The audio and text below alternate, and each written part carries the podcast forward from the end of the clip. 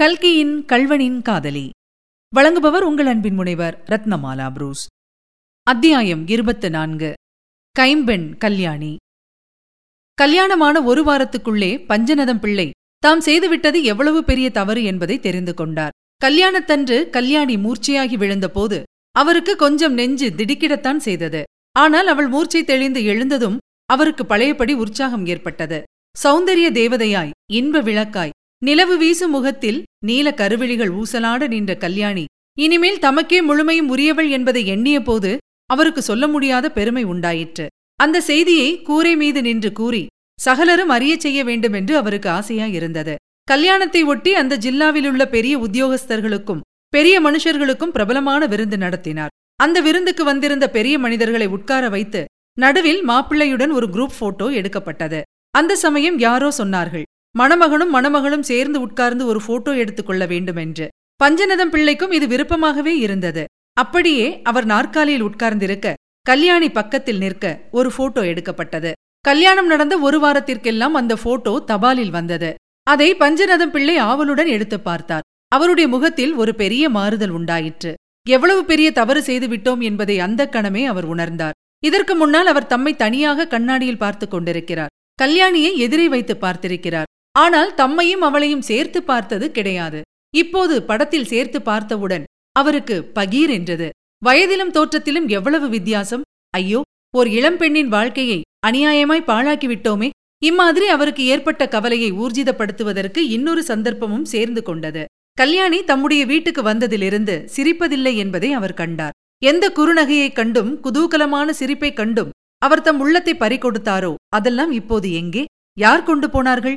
அந்த அழகான மிருதுவான கன்னங்களில் இப்போது குழி விழுவதே இல்லையே. அது ஏன்?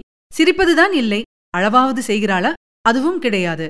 சிரிக்காவிட்டாலும் அழுதாலாவது தேவலை என்றுதான் பஞ்சநதம் பிள்ளை எண்ணினார். அழுதால் அருகில் சென்று சமாதானம் செய்யலாம். கண்ணீர் பெருக்கினால் கண்களை துடைக்கலாம்.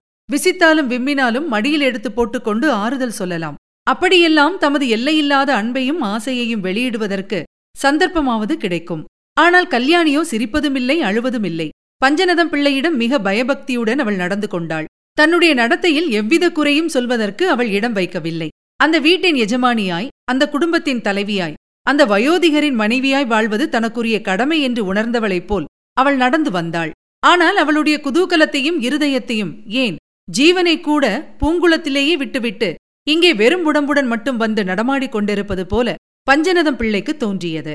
கல்யாணியின் முகத்தில் மறுபடியும் சிரிப்பை வரவழைக்க வேண்டுமென்று பஞ்சநதம் பிள்ளை எவ்வளவோ முயற்சி செய்தார். எள் என்று சொல்லும் முன் எண்ணெயாக நின்றார். நகைகளும் புடவைகளும் கணக்கில்லாமல் கொண்டு வந்து குவித்தார். ஆயினும் கல்யாணி சிரிக்கவில்லை. அவள் எப்பொழுதும் போலவே இருந்து வந்தாள். நாளாக ஆக பஞ்சநதம் பிள்ளையின் மனசு உடைய ஆரம்பித்தது. அதன் பலனாய் அவர் படுத்த படுக்கையானார். கல்யாணி இரவு பகல் பாராமல் அவருக்கு சிசுருஷை செய்தாள். பிள்ளைக்கு நோய் முற்றிக் கொண்டு வந்தது. கடைசியாக ஒருநாள் பஞ்சநதம் பிள்ளை படுக்கையில் எழுந்து உட்கார்ந்தார். கல்யாணியின் கையை எடுத்து தம்முடைய கையில் வைத்துக் கொண்டார். கல்யாணி முக்கியமான விஷயத்தை இப்போது சொல்கிறேன் கேள் நான் உனக்கு விடுதலை அளிக்கிறேன்.